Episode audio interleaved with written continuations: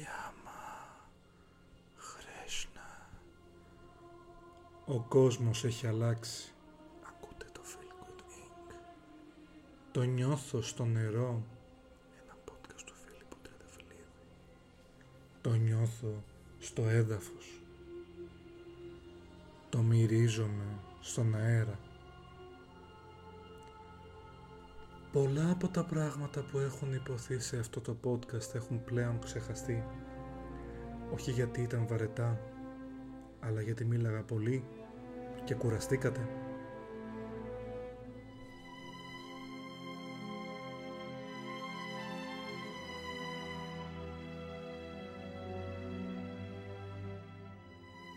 Ξεκίνησε με την δημιουργία τριών επεισοδίων podcast.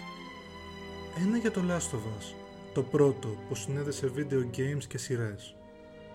Ένα για το Harry Potter. Αγαπημένο, νοσταλγικό και φοβερά δημοφιλές στο κοινό. Και ένα, ένα για το Fight Club. Φιλοσοφικό, στο οποίο ο δημιουργός έβγαλε κάποιες δικές του σκέψεις. Έτσι με αυτά τα τρία επεισόδια όλοι νόμιζαν ότι ο Φίλιππος είχε μιλήσει για τα πιο αγαπημένα του πράγματα. Αλλά έκαναν όλοι λάθος γιατί άλλο ένα επεισόδιο ηχογραφήθηκε. Στην περιοχή του Γαλατσίου, στις κατακόμβες της οδού Πυθαγόρα, ο Φίλιππος δημιούργησε κρυφά ένα ακόμα επεισόδιο, μεγαλύτερο από όλα τα άλλα, και σε αυτό το επεισόδιο έβαλε τα αστεία του, το χιούμορ του και την εξυπνάδα του. Ένα επεισόδιο για να κυβερνήσει όλα τα άλλα. Ένας προς ένας, όλοι οι ακόλουθοί του στο Instagram και στο Facebook πέσανε υπό την επίρρεια αυτού του επεισοδίου υπήρχαν και κάποιοι που αντιστάθηκαν. Μια τελευταία συμμαχία από ανθρώπους που δεν έχουν Spotify και δεν ήθελαν να ακούσουν podcast μαζεύτηκε και του έστειλε στο chat και στο Instagram και στο Facebook ότι ρε παιδιά, τι είναι αυτό, κινητό, δεν το βάλαμε στο θόρυβο. Δηλαδή θέλετε να με τρελάνετε, έχουμε κάνει τέτοια παραγωγή εδώ πέρα. Ε, α, το δικό μου. Ναι. Από δημοσκόπηση να σας πάρω πιο μετά γιατί έχω podcast. Σας ευχαριστώ. Πού είχαμε μείνει; Καλά, τέλος πάντων. Podcast άρχοντας. Πάμε.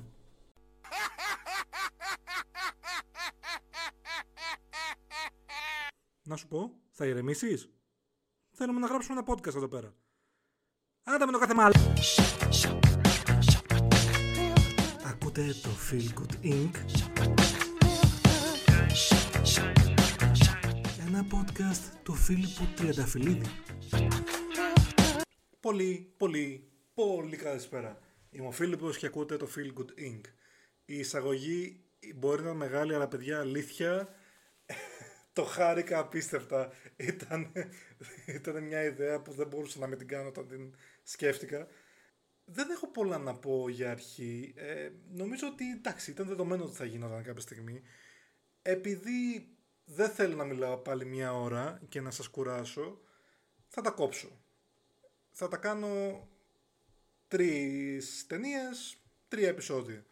Είχα πει για Severance, θέλω να το κάνω με φίλο και κουμπάρο, όποιοι ξέρουν δεν ξέρουν. Οπότε του έβαλα homework να το δει και θα το κάνουμε εν καιρό μόλις ε, σταματήσει να το βλέπει γιατί είχε καλεσμένο στο σπίτι και δεν μπορούσε να το δει αυτή την εβδομάδα. Έτσι μου είπε τουλάχιστον. Τι να πρωτοποιήσει για αυτές τις ταινίες; Μιλάμε για... Εντάξει, να κάνω ένα disclaimer εδώ πέρα ότι αν μιλάμε για φανατικό κοινό όπως ήμουν εγώ στο Harry Potter ε, με τα βιβλία, εγώ με τα βιβλία δεν είμαι τόσο μεγάλος φαν του Άρχοντα. Κακός, ίσως, τα διάβασα αφού είδα τις ταινίες, βασικά αφού είδα τις δύο πρώτες Πήγα και πήρα το, το δεύτερο και το τρίτο για να δω τι, ξέρεις, τι γίνεται και να έχω και καβάτσα το δύο. Το ένα λέω εντάξει το έχω δει πλέον, είναι, είμαι ειδικό. Και δεν το πήρα, το πήρα πολύ μεγαλύτερο. Δηλαδή, αν τα πήρα τα δύο στα 13 μου σχεδόν, δηλαδή λίγο πριν βγει το, η επιστροφή του Βασιλιά, αυτό πρέπει να το πήρα 18-19. Δεν έχω να πω απολύτως τίποτα, είναι υπέροχο για τα βιβλία. Απλά θα μιλήσουμε κυρίως για τις ταινίες και δει για τα extended. Πρώτο disclaimer. Αν έχεις τα extended, δεν μπορείς να δεις ξανά τα cinematic, θεωρώ.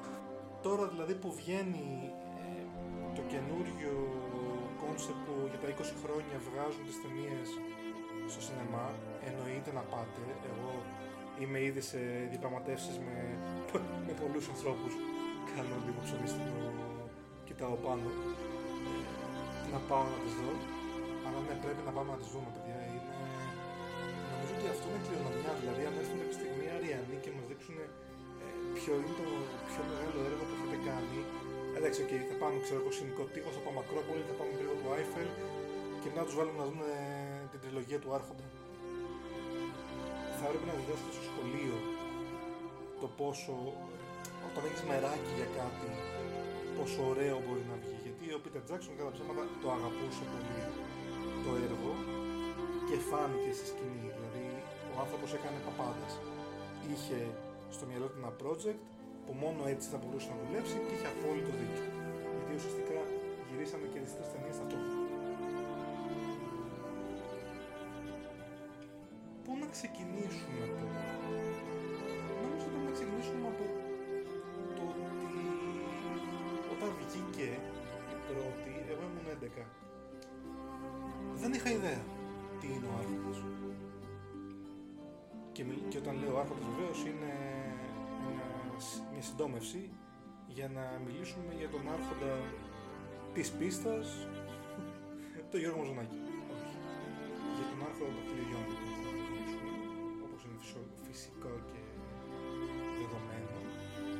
Όταν λοιπόν βγήκε, δεν είχα ιδέα τι; Είναι. Κάπου το πήρα το μάτι μου σε τρέιλερ ταινίας. Γιατί ξέρεις, είμαστε τόσο, παλι... τόσο παλιά σε εποχή που ε, το πάνε και στον Πρόσκαρ για να μην τα παίρνω εγώ ως ε, παρθενογέννηση στην τέχνη. Ε, και ισχύει 100% όμως ότι έτσι μαθαίναμε ταινίες, ότι έλεπες στο τρέιλερ, έλεπες πάρει από το βίντεο κλαμπ μια κασέτα και θέλεις να δεις, ξέρω εγώ, το Jack, τον Robin Williams, θα γίνει αφιέρωμα στον Robin Williams, αγαπημένος. Το Jack τον Robin Williams. Και σου είχε στην αρχή ένα τρέιλερ από ταινίες που θα βγουν στις επόμενες εβδομάδες, στους επόμενους μήνες, στο σινεμά ή σε βιντεοκασέτα. Έτσι λοιπόν, μάθαινες κάποιες ταινίες, σου τράβαγαν το μάτι και μπορούσες να σκεφτείς Α, αυτό θέλω να το δω. Α, αυτό δεν μου αρέσει. Γιατί Και μετά σίγουρα από στόμα σε στόμα. Δηλαδή πήγαινε κάποιος, εγώ έχω ένα φίλο του Μιχάλη, και έχω ακόμα φίλο μου, απλά τότε πήγαινε ακόμα, που πήγαινε ξέρω εγώ, στο κοντινό μας ε, σινεμά, έπαιρνε ένα πρόγραμμα των ταινιών που θα δείξει στο μέλλον και συζητάγαμε, ξέρω, α, ξέρω εγώ, σε δύο εβδομάδες θα δείξει αυτό. Πάμε να το δούμε. Ναι, πάμε. Όχι, μην πάμε. Και ούτω καθεξής. Έτσι κάπως πριν το λειτουργούσε η κατάσταση, επειδή το κοινό είναι ψηλομεγάλο μέχρι στιγμής, γιατί έχουμε και σχέδια να επεκταθούμε σε άλλες κοινωνικές ηλικίες και κοινωνικές ομάδες. Ε, νομίζω το θυμάστε. Αν το θυμάστε, για να μου του Θεού, εντάξει δεν είμαστε τόσο μεγάλοι για να, για να ξεχνάμε παιδιά, σας παρακαλώ. Οπότε λοιπόν το πρώτο το είχα δει από σπόντα και μάλιστα δεν το είχα δει σινεμά, είναι το, πρώτο, το μόνο που δεν έχω δει σινεμά και τώρα που κανονίζω με τα extended να πάω με φίλους. Χάρηκα που θα πάω να το δω επίσημα. Και το, νομίζω το πήρα το βίντεο club, δηλαδή ότι μας είπε ο βίντεο club ότι αυτό είναι καλό, πάρτε το, δείτε το. Και το πήραμε και εντάξει, μας έφυγε το κεφάλι, έτσι και κατά ψέματα ήταν υπέροχο. Εντάξει, ακόμα με ρωτιέμαι πώς κατάφερα και έπεισα τους γονείς μου να μου πάρουν ένα τέτοιο που εντάξει, okay, δεν έχει μυαλά να τρέχουν ξέρω εγώ, και καρδιές να τρώγονται, αλλά έχει τη βία του για τα δεδομένα. Και ήμουν 11 θυμίζω. Τέλος πάντων, το είδα, το λάτρεψα, ε, μου φάνηκε πολύ μεγάλο, να ξέρεις στην αρχή δεν το καταλαβαίνεις. Ξαφνικά λες, γιατί έχει πιαστεί ο κόσμος. Α, ναι, γιατί κάθομαι δύο μισή ώρες και βλέπω ταινία. Δεν μπορείς να πεις τίποτα για τη συντροφιά που να μην έχει ήδη υποστεί. Ήταν από τα καλύτερα πράγματα που έχω δει. Νομίζω ότι αυτό με έβαλε full στο να μ' αρέσει η φαντασία σαν είδος και ταινίες και λογοτεχνίες. Επίσης όμως εντάξει, είναι ο, είναι ο πύχης. Δηλαδή το maximum που μπορεί να φτάσει κάποιος σε πόρωση είναι ο άρχοντας. Δεν νομίζω ότι μπορεί κάτι να το ξεπεράσει. Γιατί μιλάμε για μια πολύ ωραία ιστορία, μιλάμε για τρομερούς χαρακτήρες, γενικότερα απίστευτο σαν έργο. Πάμε λίγο να το κάνουμε ένα Οπότε, πάρτε popcorn, πάρτε μια κουβέρτα, πάτε κανένα δαχτυλίδι αν έχετε και ελάτε να συζητήσουμε την κεπός. Η ταινία μας ξεκινάει με την εισαγωγή που την κάνει η Kate Blanchett, η Galadriel. Αυτό που έκανα εγώ στην εισαγωγή είναι από εκεί. Σε περίπτωση υπήρχε ένας άνθρωπος στους 100 που δεν, που το, αν το ακούσουν 100 που δεν το κατάλαβε, αυτό ήταν η εισαγωγή πηγή, εντάξει. Μέχρι το Βέρκα Σεντούσκα. Μας λέει λοιπόν η Galadriel και η Blanchett σαν αφηγήτρια τι έγινε πριν από πολλά χρόνια πως ε, ξεκίνησε η ιστορία με τα Rings of Power. Δεν θα σχολιάσουμε το Amazon Prime ε, σειρά. Κύριε δεν το έχω δει αλλά ναι, δεν θα το σχολιάσουμε. Και ότι μοιράστηκαν αναλόγως στις τρεις ισχυρότερες φυλές της Μέσης Γης. Τρία στα εξωτικά 7 στους νάνους και 9 στους ανθρώπους. Σε αυτά τα δαχτυλίδια κρύφτηκε μέσα η δύναμη που είχαν να εξουσιάσουν την κάθε φυλή. Ουσιαστικά δηλαδή ήταν ένας τρόπος να εξισορροπήσουν τις δυνάμεις και τις ε, φυλές μεταξύ τους. Και έχει το Σάουρο, σαν καλός μαλάκας. Και στη φάση, α, εσείς νομίζετε τώρα ότι το έχετε βρει και υπάρχει ειρήνη στο, στη Μεσηγή, έτσι, ότι όλοι είστε ισοδύναμοι. Πριτς, θα φτιάξω ένα αυτοκίνητο, πολύ πιο δυνατό από τα υπόλοιπα και θα σας αυτόσω το τάμπιρι. Πράγμα που έγινε, δηλαδή όλοι σιγά σιγά πέφτανε υπό την επίρρεια του δαχτυλιδιού και ουσιαστικά προσκυνούσαν τη δύναμη του Σάουρου. Έγινε λοιπόν μια τελευταία προσπάθεια από όλες τις ελεύθερες δυνάμεις της Μέσης Γης, ανθρώπους και εξωτικά κυρίως, να νικήσουν τον Σάουρον στην έδρα του με ένα μεγάλο διπλό, ε, διπλό πρόκρισης και ουσιαστικά ήταν make or break, δηλαδή ή θα κερδίσουμε ή πλέον ο κόσμος έχει χαθεί και ο Σάουρον μπορεί να διοικεί όλη τη Μέση Γη μόνος του. Δεν υπάρχει πλέον κάποιος να τον αντιμετωπίσει. Μετά πολλά, επειδή κέρδιζε η πλευρά ανθρώπων και εξωτικών, ο Σάουρον λέει έτσι είστε, θα κατέβω εγώ στη μάχη. Και κατεβαίνει και αρχίζει να τους παίρνει όλους παραμάζωμα, κράκ από εδώ, γκρούκ από εκεί, φεύγαν από εδώ, φεύγαν από εκεί, έρχεται ο Ισίλντουρ, όχι Ισίλντουρ συγγνώμη, ο πατέρας του, να του επιτεθεί, κράκ μία και ο πατέρας του, φεύγει I believe I can fly. Και ο Ισίλντουρ, ο γιος του, ο πρίγκιπας δηλαδή της, των ανθρώπων, της Γκόντο, πηγαίνει από πάνω του να τον. Ε, ουσιαστικά να δει πως είναι, αλλά ε, εντάξει, έχει πεθάνει ο άνθρωπο. Και πάει ο Σάουρον να, του, να τον αποτελειώσει και αυτόν και τον πατέρα του. Πάει να τραβήξει το σπαθί ο Ισίλντουρ, του το πατάει ο Σάουρον, σπάει. Και έτσι όπως έχει μείνει σπασμένη λαβή με μια λεπίδα στο, στη βάση της, ε, στο χέρι του Ισίλντουρ, κάνει ένα χράκ και του κόβει τα δάχτυλα που είχαν πάνω το δαχτυλίδι. Ο Σάουρον διαλύεται και κάπως έτσι η συμμαχία ανθρώπων και εξωτικών κερδίζει και ο Σάουρον διαλύεται. Διαλύθηκε τελείως; Όχι. Όποιοι ακούσατε και το Harry Potter θα σας θυμίσει κάτι το case. Ο Σάουρον δεν εξαφανίζεται πλήρως, μεν κάποια κομμάτια της ψυχής του πίσω και ουσιαστικά εφόσον το δαχτυλίδι συνεχίζει να υπάρχει, ο Σάουρον θα συνεχίσει το κομμάτι της ψυχής του που είναι συνδεδεμένο με το δαχτυλίδι θα συνεχίσει να ζει μέσα από αυτό μέχρι να το πάρει πίσω ή μέχρι να καταστραφεί. Πέμπτουσιο της J.K. Rowling. Άρα σ' αγαπάμε. Anyway, Ε, αυτό γίνεται πριν από 2.000 χρόνια από την κατάσταση που θα συζητήσουμε την ιστορία του Άρθωνα. Ο Ισίλντουρ παίρνει το δαχτυλίδι, ο, ο βασιλιάς των εξωτικών του λέει πάμε να το καταστρέψουμε, του λέει, τον πάει μέχρι το βουνό του χαμού. Εντάξει, το έχει πει και αδερφή μου και συμφωνώ απόλυτα. Δηλαδή, ολόκληρος κόσμος του Tolkien, γιατί έπρεπε το, το, με, το πιο κακό σου μέρος να λέγεται το βουνό του χαμού; Anyway, anyway, anyway. Ε, τον πάει λοιπόν εκεί, του λέει ε, να το πετάξει στη φωτιά, κάτσε το the fire, destroy it! No, του λέει ο Ισίλντουρ, Ισίλντουρ! Είπα να μην φωνάζω, οπότε φεύγω μακριά από το μικρόφωνο. Φεύγει ο Ισίλντουρ, το κατάει για λίγο, λέει, μας λέει η Καλάντριελ, αφηγήτρια, ότι θελίδι κάνει τις καρδιές των ανθρώπων, τις επηρεάζει, οπότε όλοι το θέλουν, οπότε μετά από λίγο καιρό δολοφονεί το Ισίλντουρ για να πάρουν το δαχτυλίδι, το οποίο πέφτει σε μια λίμνη, το βρίσκει ένα χόμπιτ, θα τα συζητήσουμε εν καιρό αυτά, το Gollum, ο Σμίγκολ δηλαδή που μετά έγινε Gollum, γίνονται κάποια γεγονότα που έχουν να κάνουν με το Hobbit και το δαχτυλίδι καταλήγει στα χέρια ενός άλλου Hobbit, του Bilbo Baggins.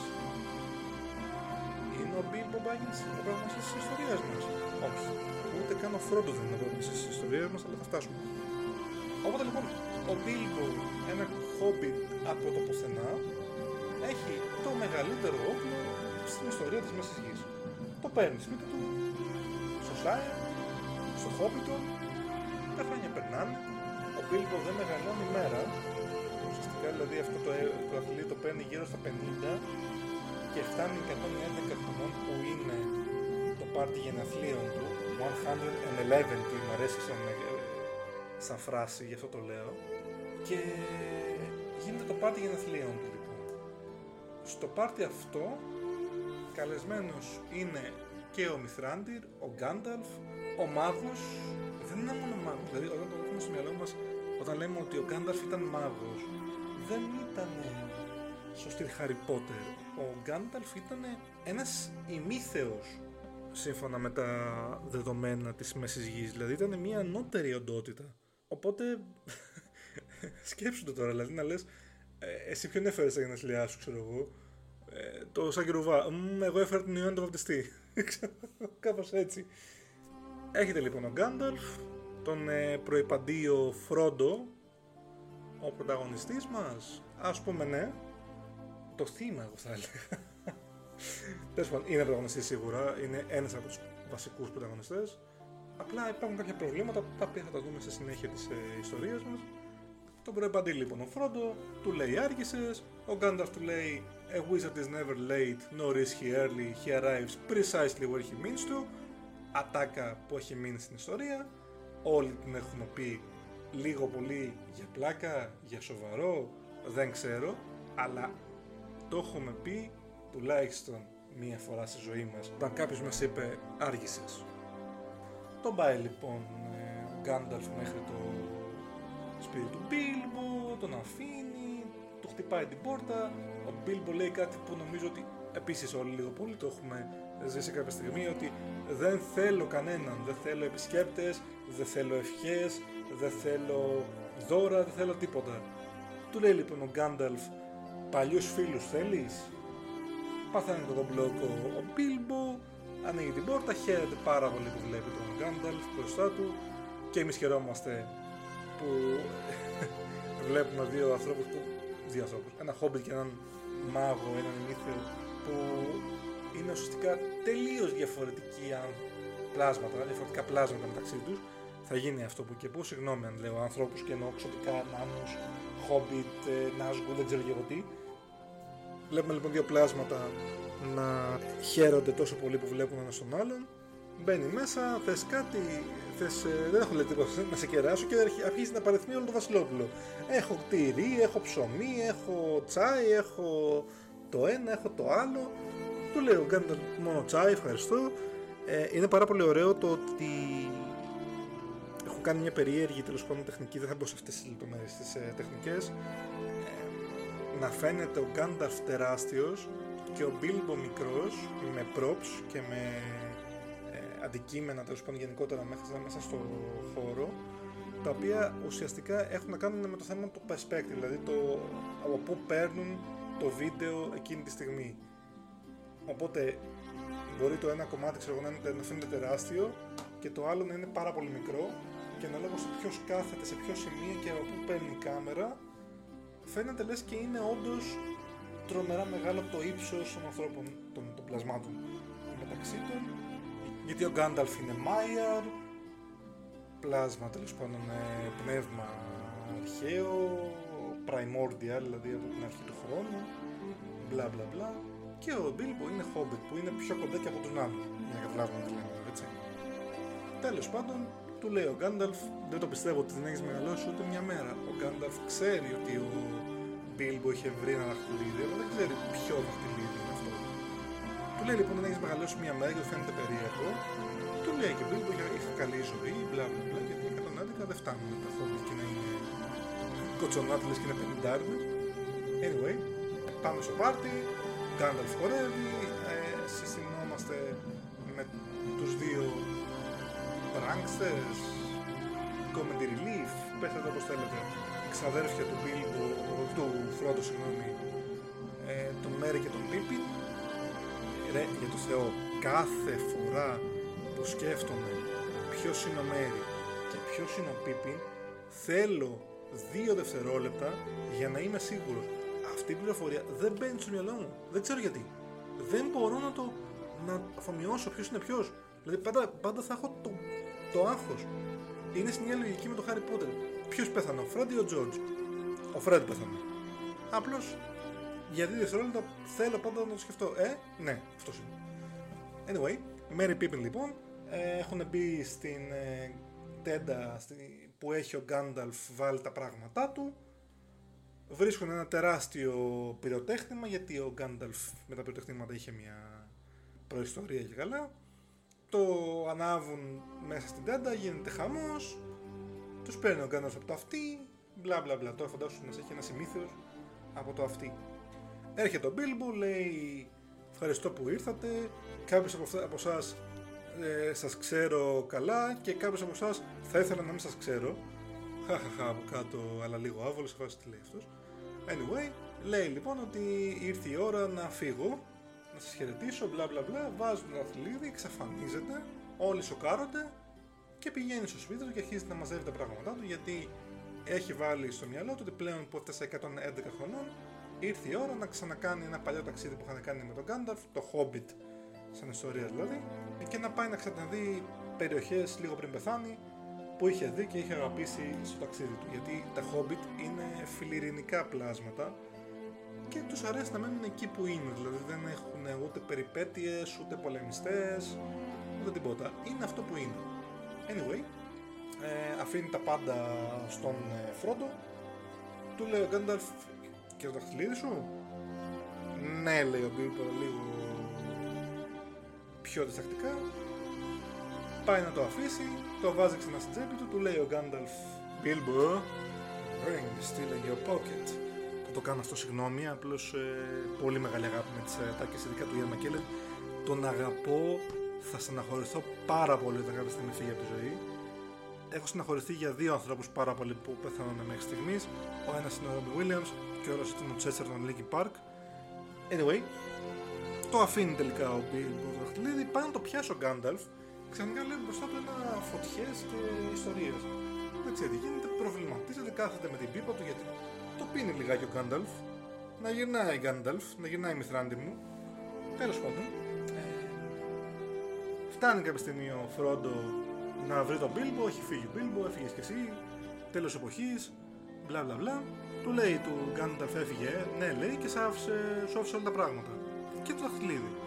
Το παίρνει το δαχτυλίδι Φρόντο, ο Γκάνταλφ θυμάται ότι κάποια στιγμή ο Μπίλμπο το είχε αναφέρει ως Precious, το δαχτυλίδι, που του θύμισε τον Gollum, που του θύμισε ότι κάτι δεν πάει καλά εδώ, γιατί ο, υπήρχε η φήμη ότι ο Gollum είχε βρει το ένα δαχτυλίδι του Σάουρον. Κάποια στιγμή λοιπόν του, του σκάει μια έκλαμψη και λέει πρέπει κάτι να μελετήσω και φεύγει και του λέει του Φρόντο λοιπόν μέχρι να γυρίσω κράτα το ασφαλές μην το πεις σε κανένα που το έχεις βάλει, θα έρθω να σε βρω. Φεύγει λοιπόν τρέχοντα. Cut to. Βλέπουμε λοιπόν πάμε σε έναν πολύ ψηλό πύργο, στο Όρθαν, αν δεν κάνω λάθος, όχι, στη Μίνας Μόργκουλ, συγγνώμη. Στο άνθρο του Νάσγουλ, η Νάσγουλ είναι οι 9 άνθρωποι που πήραν τα δαχτυλίδια του, του, τα Dicks of Power που λέγαμε στην αρχή. Το, σε, το πήρε με το μέρος του Σάουρο και τους χρησιμοποιεί ουσιαστικά σαν τα μάτια του και το σπαθί του. Είναι η bodyguard του, δεν μπορώ να το πω κάποιος αλλιώς. Τους αναφυλακές του με τον Witch King να είναι ουσιαστικά το δεξί χέρι του, του Σάουρον και ο, ο αρχηγός του Νάζου. Φεύγουν λοιπόν οι... όχι, συγγνώμη. Δείχνει, δείχνει λοιπόν ότι υπάρχει ένα πλάσμα, το Gollum, το οποίο έχει πιαστεί, το φασανίζουν και λέει δύο ατάκες. Sire, την περιοχή που είναι το Hobbit, Baggins, το επώνυμο του Bilbo. Τον είχαν ρωτήσει τι έγινε το δαχτυλίδι που είχε βρει, γιατί ξέρανε όπως σας είπα ότι είχε, υπήρχε φήμη ότι το δαχτυλίδι το είχε βρει ο Gollum και τους είπε ότι το έχει πάρει στο Sire ο Baggins.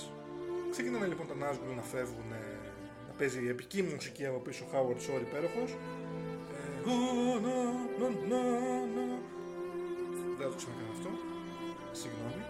Οπότε λοιπόν βλέπουμε μετά και ότι ο Γκάνταλφ σιγά σιγά έχει αρχίσει να καταλαβαίνει ότι όπα παιδιά έχει γίνει μαλακία εδώ. Αυτό είναι ένα χτυλίδι μάλλον που δεν θα έπρεπε να το έχουμε σε κοινή θέα. Ίσως θα έπρεπε να το έχουμε και τελεία. Οπότε φεύγει σούμπιτος πίσω για το Hobbit, το Hobbiton, συγγνώμη, για το Shire. Μπαίνει κάποια στιγμή μέσα στο σπίτι ο Φρόντο και είναι το, Φρόντο, το σπίτι ανάστατο. Δηλαδή, οριακά δεν παίρνεις το 100 να σε βοηθήσει για το ότι σου κάναν διάρρηξη.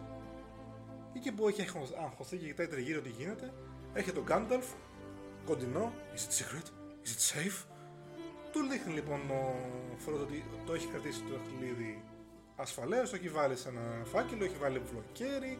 Εντάξει, το είχε κρύψει με τη λογική ότι ρε παιδί μου, πώς πω, το καλό μας δαχτυλίδι. Όχι, δεν ήξερε το πλάσμα ότι είναι κάτι παραπάνω. Το παίρνει ο Γκάνταλφ, το πετάει στη φωτιά και για το φάκελο ο Φρόντο τι γίνεται. Παίρνει μια τσιμπίδα, πιάνει το, το δίνει, του λέει λογικά θα είναι κρύο. Το πιάνει ο Φρόντο, όντως είναι κρύο, του λέει βλέπεις τίποτα; Όχι, λέει ο Φρόντος στην αρχή, ηρεμεί ο Γκάνταλφ, wait, του λέει και βλέπεις την απογοήτευση του Γκάνταλφ όλα τα λεφτά δηλαδή ότι όχι ρε γαμό το είχα δίκιο το, αυτό το σου τυχαίνει είναι, είναι αρκετά άσχημο γιατί από τη μία χαίρεσαι που έχεις δίκιο αλλά από την άλλη τι χαμίσαμε μαλάκα δεν ξέρω, δεν ξέρω αν σε έχει τύχει αλλά ναι είναι πολύ σπαστικό Εντάξει, δεν μου έχει τύχει να βρω κάτι που θα κατασταθεί ο κόσμος αλλά εκεί ε, το τρέχουμε λίγο. Του λέει λοιπόν ο Γκάνταλφ τι φάση με αυτό το δαχτυλίδι. Πρέπει να φύγει, πρέπει να πάει στο Μπρι. Θα τον βρει εκεί, πρέπει να πάει να μιλήσει με τον Σάρουμαν πριν βρεθούν. Ο Σάρουμαν είναι ο αρχηγός των Μαϊγιάρ στην Μέση Γη. Ο, ο Λευκός, ο Γκάνταλφ είναι ο γκρίζος μάγος. Ο, Γκάνταλφ, ο Σάρουμαν είναι ο Λευκός.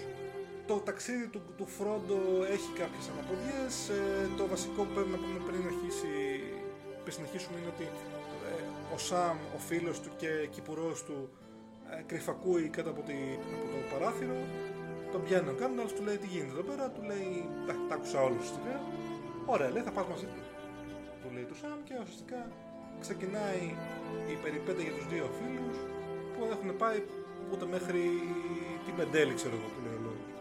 Anyway, πολλές αναποδιές, βρίσκουν και τον Μέρι και τον Πίπιν κάποια στιγμή στο ταξίδι τους, πηγαίνουν προς τον Μπρι, ε, βρίσκουν έναν Άσγουλ, παραλίγο να τους πιάσει, δεν τους πιάνει, φτάνουν στον Μπρι.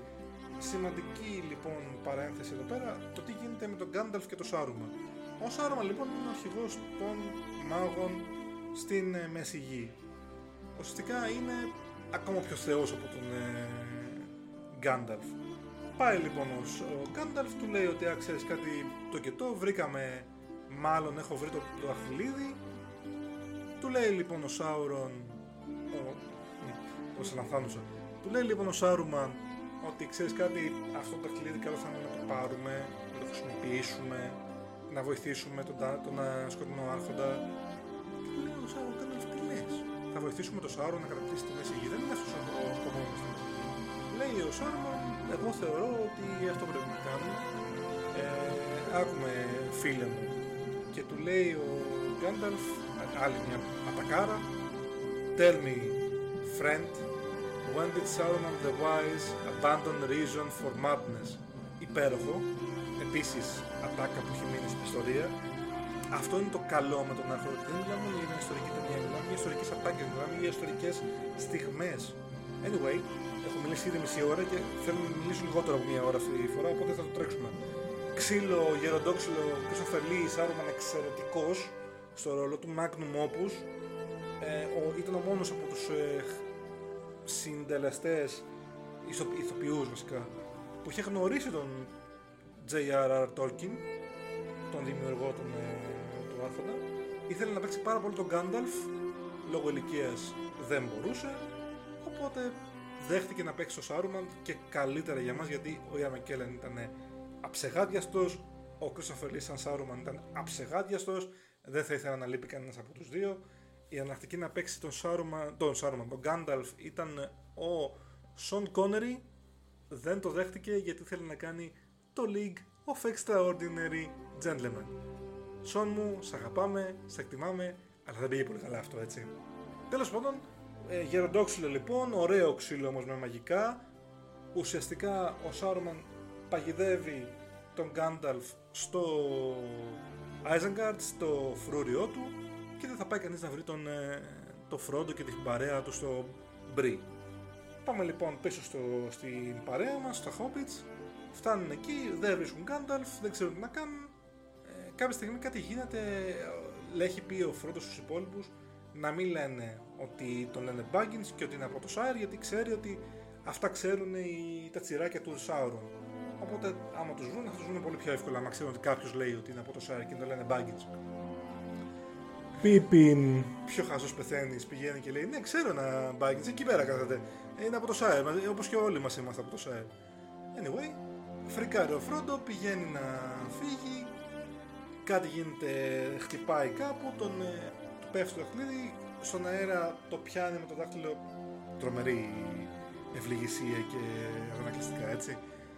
Το φοράει, εξαφανίζεται κι αυτός όπως ο Μπίλμπο ε, για λίγο και τον πιάνει ένας τύπος, ένας κουλοφόρο και του λέει: Πολύ προσοχή τραβάς πάνω σου.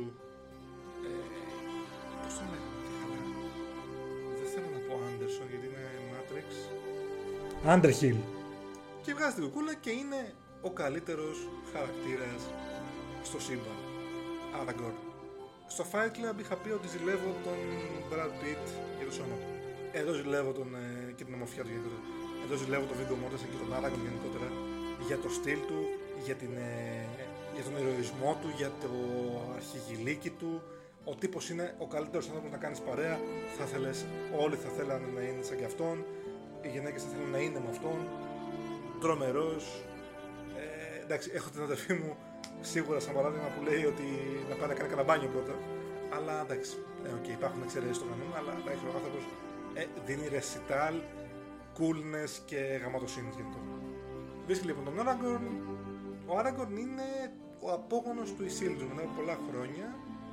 Έχει αφήσει το όνομα στην άκρη, δεν, είναι, δεν κυνηγάει δηλαδή την διαδοχή του, χρόνου, του θρόνου της Γκόντορ γιατί ντρέπεται για τα γεγονότα που έκανε ο, ο Ισίλντουρ που ουσιαστικά δεν κατέστρεψε το δαχτυλίδι δηλαδή και έχει δεχτεί ότι θα ζει ως Ranger, ως, ε, στη φύση, γύρισε στη φύση, γύρισε στη φύση, στην αφάνεια, γιατί αυτό αξίζει στην οικογένειά του και στους απογόνους του και τους δικούς του και τους προγόνους του, λόγω του ότι η γενιά του έκανε τόσο μεγάλο πρόβλημα στην ανθρωπότητα. Ε, δεν το ξέρουμε αυτό βέβαια, το μας ε, σας ως γοδοπόδαρος τους παίρνει πάνω, τους εξηγεί ότι τραβάτε πολύ προσοχή πάνω σας, ότι θα έρθουν να σας βρουν. Γίνεται ένα σκηνικό με τους Νάσγκουλ, τους κάνει ένα κασκαρίκα, είναι σε άλλο ξενοδοχείο. Έχουν βάλει κάτι μαξιλάρι ή κάτι τέτοια να νομίζουν ότι έχουν σώματα από κάτω. Anyway, προχωράμε, φεύγουν με τον Άραγκον, τον Γοργοπόδωρο. Τα Hobbit όπως είπα είναι τελείως άγνωστο για αυτούς το τι σημαίνει περιπέτεια και να είμαστε στη φύση και να κρυβόμαστε. Ρωτάει κάποια στιγμή ο Πίπιν τι θα γίνει με το πρωινό του. Λέει, Μα φάγατε πρωινό. Ναι, φάγαμε λέει πρωινό, αλλά δεύτερο πρωινό δεν θα φάμε. Και φεύγει. Ο Άραγκον τον κοιτάει σαν τρελός και φεύγει. Του λέει ο, ο ξαδερφός του Μέρι, του λέει νομίζω ότι δεν ξέρει από δεύτερο πρωινό Πίπιν. Ούτε λέει από δεκατιανό, ενδεκατιανό, μεσημεριανό, δεύτερο μεσημεριανό, γεύμα, βραδινό, τίποτα. Δείχνει έτσι ότι τα Hobbit είναι της καλοπέρασης και δεν ξέρουν από κακουχίες. Anyway, κάποια στιγμή λοιπόν ο Αράγκον τους αφήνει μόνος στο βράδυ, πάει να πάρει ξύλα, να βρει κάτι να φάνε, δεν ξέρω ακριβώς. Τα Hobbit ανάβουν μια φωτιά, λες και είναι... δεν έχουν καταλάβει τίποτα από αυτά που τους έχει πει ο Άραγκον τόσο καιρό. Τους βρίσκουν τα Nazgûl, έρχονται να τους πολεμήσουν. Τα Hobbit δεν έχουν ιδέα από μάχη. Έχετε ευτυχώς ο Άραγκον, αλλά όχι πριν ο Φρόντο φάει μια μαχαιριά γιατί πήγαινε του πάρει το δαχτυλίδι ο αρχηγός. Δεν του το έδινε, το φόρεσε και καλά γιατί νόμιζε ότι θα εξαφανιστεί και δεν θα τον βλέπουν αλλά έλα όμως που αυτά είναι πλάσματα που είναι συνδεδεμένα με το δαχτυλίδι λόγω του Σάουρον.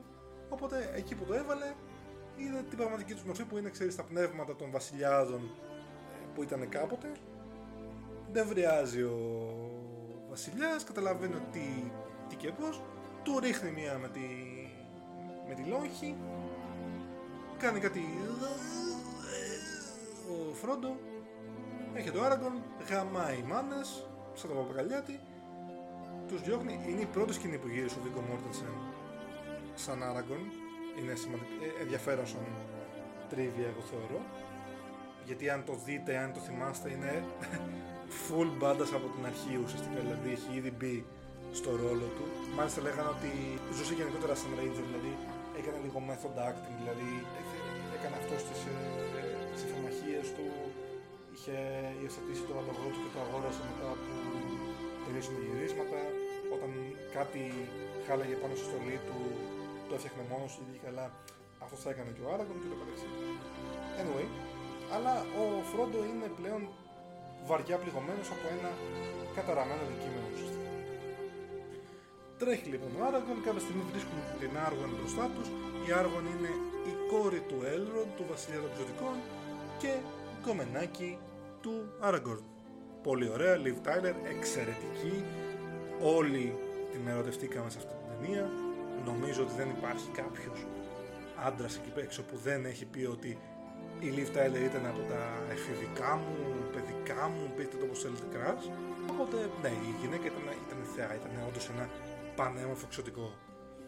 Παίρνει το φρόντο, τρέχει προς το Rivendell που είναι ο πατέρας της, τα, τα Nazgûl την κυνηγάνε.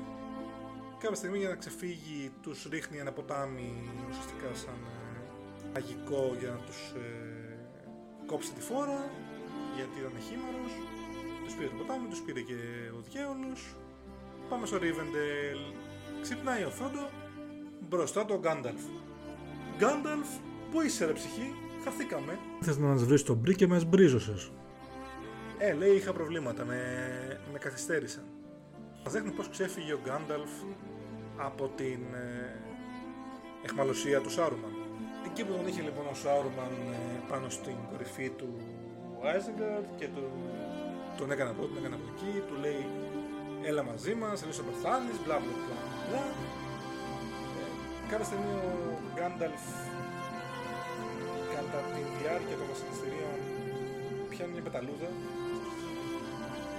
κάτι της λέει στο αυτή της πεταλούδας κάτι της λέει δεν έχει τίποτα και φεύγει η πεταλούδα και πάει κάτω και λες τι γίνεται; Και έρχεται κάποια στιγμή λοιπόν ο... Γκάνταλφ Σάρουμαν ο Γκάνταλφ είναι χωρίς το αυτή του οπότε είναι λίγο έρμεο του Σάρουμαν του λέει κάποια στιγμή αποδέξου λέει εμένα και τον Σάουρον ως ε, κυρίου σου και έλα στην ομάδα μας. Και του λέει επίσης μία από τις ατακάρες του, της ταινίας There is only one Lord of the Rings and he does not share power. Και πηδάει και λέει αυτό, αυτό τον Γκάνταλφ. Αλλά όχι λέει αυτά, όχι. Ε, αφού βλέπω ότι είναι στο Rivendell όπως είναι αυτό το και έχετε ένα σαϊτός που δεν πεθαίνει στον αέρα, όπως λέει ο Φεγενάκης, και τον παίρνει και φεύγει. Έτσι λοιπόν ο Γκάνταλφ ξέφυγε από το Σάουρμεν για τώρα. Στο Rivendell λοιπόν που είναι, βλέπουν και τον Μπίλμπο, ο οποίος μέσα σε 20 μέρες μεγάλωσε 25 χρόνια, γιατί ξαφνικά δεν έχει πλέον την, ε, το δαχτυλίδι να του κάνει να τον βοηθάει στο να μένει ακμαίος, τέλος πάντων. Ε, χαίρεται που βλέπει τον, το Φρόντο, τον στεναχωρεί που του έδωσε αυτό το βαρύδι, ε, γιατί είναι βαρύδι, το καταλαβαίνει ότι είναι. Το θέλει παρόλα αυτά το δαχτυλίδι, του λέει θα ήθελα να το ξαναπιάσω μια φορά. Του δίνει ένα μύθριλ που είχε πάρει σαν κοιμήλιο μαζί του ο Μπίλβο για να το φοράει. Το μύθριλ είναι μαγική πανοπλία ουσιαστικά που δεν περνάει τίποτα για να το φυλάει. Όπως βάζει ο, ο Φρόντο το Μύθριλ πέφτει το δαχτυλίδι και το έχει βάλει σαν ε, περιδέρεο. Το βλέπει ο Μπίλμπο, του λέει να το βάλω, να το πιάσω λίγο. Όχι, του λέει ο Φρόντο. Και κάνει το ίσως το πιο τρομακτικό στιγμιότυπο της ε, ταινίας, αυτό το ε, που για κάποιο λόγο όλους μας έπιασε εξαπίνης, δηλαδή δεν το περίμενε κανείς ότι εκείνη τη στιγμή είχε μια τρομακτική φάτσα ο Μπίλμπο ή το πώς έκανε. Anyway, συγκαλείται λοιπόν ένα συμβούλιο από ξωτικά νάνους και ανθρώπους για να δούμε τι θα γίνει. Δηλαδή έχουμε βρει το Ring of Power, τι μπορούμε να κάνουμε για να το ε, λύσουμε, αντιμετωπίσουμε, τι μπορούμε να κάνουμε τέλος Μαζεύονται λοιπόν διάφοροι απεσταλμένοι από πολλά βασίλεια, έρχεται ο Gimli, είναι γιος του Glowing, του βασιλιά σε ένα από τα βασίλεια του Νάνων, ο Λέγκολας είναι του Γκάνοντορφ ο γιος, πρίγκιπας δηλαδή ενός από τον βασιλιά των εξωτικών. Ο Άραγκορν είναι εκεί γιατί, εντάξει, καταλαβαίνετε, είναι γαμάτος, είναι και ο απόγονος του Ισίλντουρ, αλλά εντάξει δεν είναι ως κάποιο αξίωμα. Και έρχεται και ο Μπόρομιρ, αδικημένος χαρακτήρας, ως απεσταλμένος από την Κόντορ των ανθρώπων το βασίλειο, το ένα παιδί. Αρχίζει λοιπόν η συζήτηση. Ο Μπόρομιρ λέει ότι δεν πρέπει να το καταστρέψουμε απαραίτητα. Είναι ένα δώρο αυτό που μας ήρθε αυτή τη στιγμή. Μπορούμε να το χρησιμοποιήσουμε εμείς σαν αθλητή της δύναμης και να φτάσουμε στο σημείο να φτιάξουμε εμείς έναν πολύ ισχυρό στρατό κάτω από την εξουσία ή από τη διοίκηση ενός πολύ ισχυρού ανθρώπου, πλάσματος οτιδήποτε και να αντιμετωπίσουμε το Σάουρον στα ίσια. Δεν συμφωνούν οι περισσότεροι, ούτε εγώ, θα είμαι ειλικρινής, αλλά δεν, δεν είναι και τόσο το hate που έχει φάει ο Μπόρομιρ για αυτήν του την ε, αντιμετώπιση ως προς το δαχτυλίδιο. Το θέλει για να βοηθήσει την πόλη του ή την, το βασίλειό του. Η Γκόντορ είναι ακριβώς απέναντι από τη Μόρντορ, το βασίλειο του Σάουρον. Κάθε φορά ταλαιπωρούνται με πολέμους, με το φόβο του ότι τι θα γίνει άμα επιστρέψει ο Σάουρον και το καθεξή. Του δίνεις λοιπόν ένα όπλο για να μην φοβάται πλέον, για να νιώσει ότι έχει τον τρόπο να αντιμετωπίσει ό,τι και να έρθει πάνω του. Τώρα το ότι δεν θα μπορούσε να διαχειριστεί κανείς γιατί όλοι όσοι έχουν περάσει από το παιχνίδι έχουν, έχει δείξει η ιστορία ότι ε, τους ε, διαβάλλει, τους ε, κάνει σκιές του εαυτού τους γιατί ουσιαστικά το, το δαχτυλίδι μόνο το Σάουρο θέλει να εξυπηρετήσει. Αυτός το δημιουργήσε, αυτό το κομμάτι της ψυχής είναι μέσα σε αυτό. Όλοι οι υπόλοιποι είναι απλά ένα μέσο για να ξαναφτάσει στο Σάουρο. Οπότε θα τους διαβάλει, θα τους βάλει λόγια, θα τους ε, κάνει να σκέφτονται διπλές ε, και τριπλές φορές ποιος είναι σύμμαχός τους και το καταξύ. Αυτό είναι το λάθος που δεν καταλαβαίνει ο Μπόρομιρ ότι το δαχτυλίδι δεν θα υπακούσει άλλο να φέρει παρά μόνο τον Σάουρ. Το οποίο το λέει κάποια στιγμή ο Γκάνταλφ. Ε, λένε λοιπόν ότι δεν υπάρχει άλλη επιλογή. Το δαχτυλίδι πρέπει να καταστραφεί. Γκίμλι, θεότητα, ο Νάνος ε, σηκώνεται, λέει: Ωραία, τι περιμένουμε. Χρακ, βγαίνει με το τσεκούρι, σπάει το τσεκούρι. Του λένε: Δεν είναι τόσο εύκολο, όπως καταλαβαίνεις. Πρέπει να πάτε το δαχτυλίδι στην ε, Μόρτορ μέσα στο βουνό του χαμού και να το καταστρέψετε ουσιαστικά να το πετάξετε στις φωτιές στις οποίες δημιουργήθηκε ποιητική δικαιοσύνη. Ε, οκ, okay, λένε όλοι, καταλαβαίνουμε, ωραία λέει, ποιος αναλάβει αυτό το φορτίο, ποιος αναλάβει αυτό το μαρτύριο. Ε, αρχίζουν όλοι να λένε, όχι εγώ, όχι εσύ, όχι ένας, τσακώνονται, μπλα μπλα μπλα. Ε, εδώ να πούμε ότι τα χόμπι τα έχουν αφήσει εκτός του συμβουλίου, γιατί όπως είπα δεν, δεν, δεν τα πιάνει κανείς, δεν τα έχει κανείς εκτίμηση σαν πλάσματα. Ε, θεωρούν ότι ο Φρόντο έκανε ό,τι καλύτερο μπορούσε που ήταν να φέρει το δαχτυλίδι μέχρι το Rivendell δεν μπορεί να κάνει κάτι παραπάνω, οπότε σας ευχαριστούμε Φρόντο, θα είσαι στο συμβούλιο όσο δαχτυλοκουβαλητής γιατί είναι και το δικό σου, αλλά δεν, δεν, δεν περιμένουμε κάτι από σένα. Κάποια στιγμή λοιπόν σηκώνει το Φρόντο και λέει εγώ θα το πάω. Πάλι ο Γκάνταφ είναι σε φάση, πω, γιατί ξέρει ότι δεν είναι εύκολο. Μιλάει για έναν άνθρωπο, ξαναλέω, που δεν έχει κάνει μία μάχη στη ζωή του και ξαφνικά θα πρέπει να πάει μέσα στο άντρο του κακού να πετάξει το δαχτυλίδι μέσα. Δεν, δεν είναι εύκολο για, για τον Γκάνταλφ. Δεν είναι εύκολο. Πόσο μάλλον για τον ε, Φρόντο ή για ένα Χόμπιτ που δεν έχει ούτε τη δύναμη, ούτε τη μαγεία, ούτε την, την ικανότητα στη μάχη, ούτε τίποτα. Παρ' όλα αυτά εκτιμάται το θάρρος του, κανείς δεν θέλει να αναλάβει άλλο την ευθύνη, να το κουβαλήσει ο ίδιος το δαχτυλίδι, δεν, δεν πιστεύουν ότι θα αντέξουν την ε, πρόκληση να μην τους επηρεάσει το δαχτυλίδι. Κάποια στιγμή το πρόσφερε ας πούμε ο Φρόντος στον Γκάνταρ το δαχτυλίδι και ο Γκάνταρ του λέει μην με δελεάζεις δεν μπορώ να εμπιστευτώ τον εαυτό μου.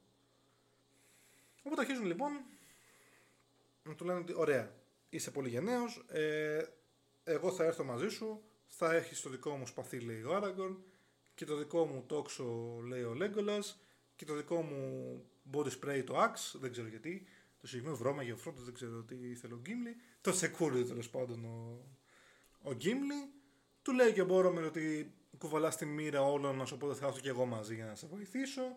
Και ο Γκάνταλ φυσικά. Και, και τα τρία Hobbit που είχαν έρθει μαζί, μαζί του μέχρι εκεί. Σαμ, Μέρι, Πίπιν. Οπότε τους λέει ο Άλροντ, πολύ ωραία, όλοι εσείς είστε η συντροφιά του δαχτυλιδιού. Μιλάω 51 λεπτά. Θα το κόψω εδώ. Θα συζητήσουμε σε επόμενο επεισόδιο όλα τα υπόλοιπα περιμόρια ιστορίες από εδώ από εκεί. Πριν κόψω θέλω να πω ότι είναι πολύ μεγάλη ευκαιρία να τα ξαναδούμε στο σινεμά τα, ε, τα τρία επεισόδια της τριλογίας τρομερά μεγάλες ταινίες σε κάθε έννοια του όρου και σε διάρκεια και σε σημασία για τον, για τον κινηματογράφο και σε αγάπη για το κοινό ε, εφόσον δίνεται ευκαιρία αν μπορώ με κάποιο τρόπο να βοηθήσω είναι ότι εγώ θα πάω. Ε, σίγουρα. Οπότε, αν κάποιος θέλει, μηνυματάκι και το συζητάμε.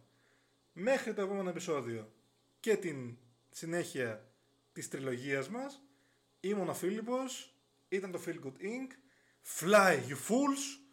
Τα λέμε στο επόμενο. Καλό βράδυ σε όλους.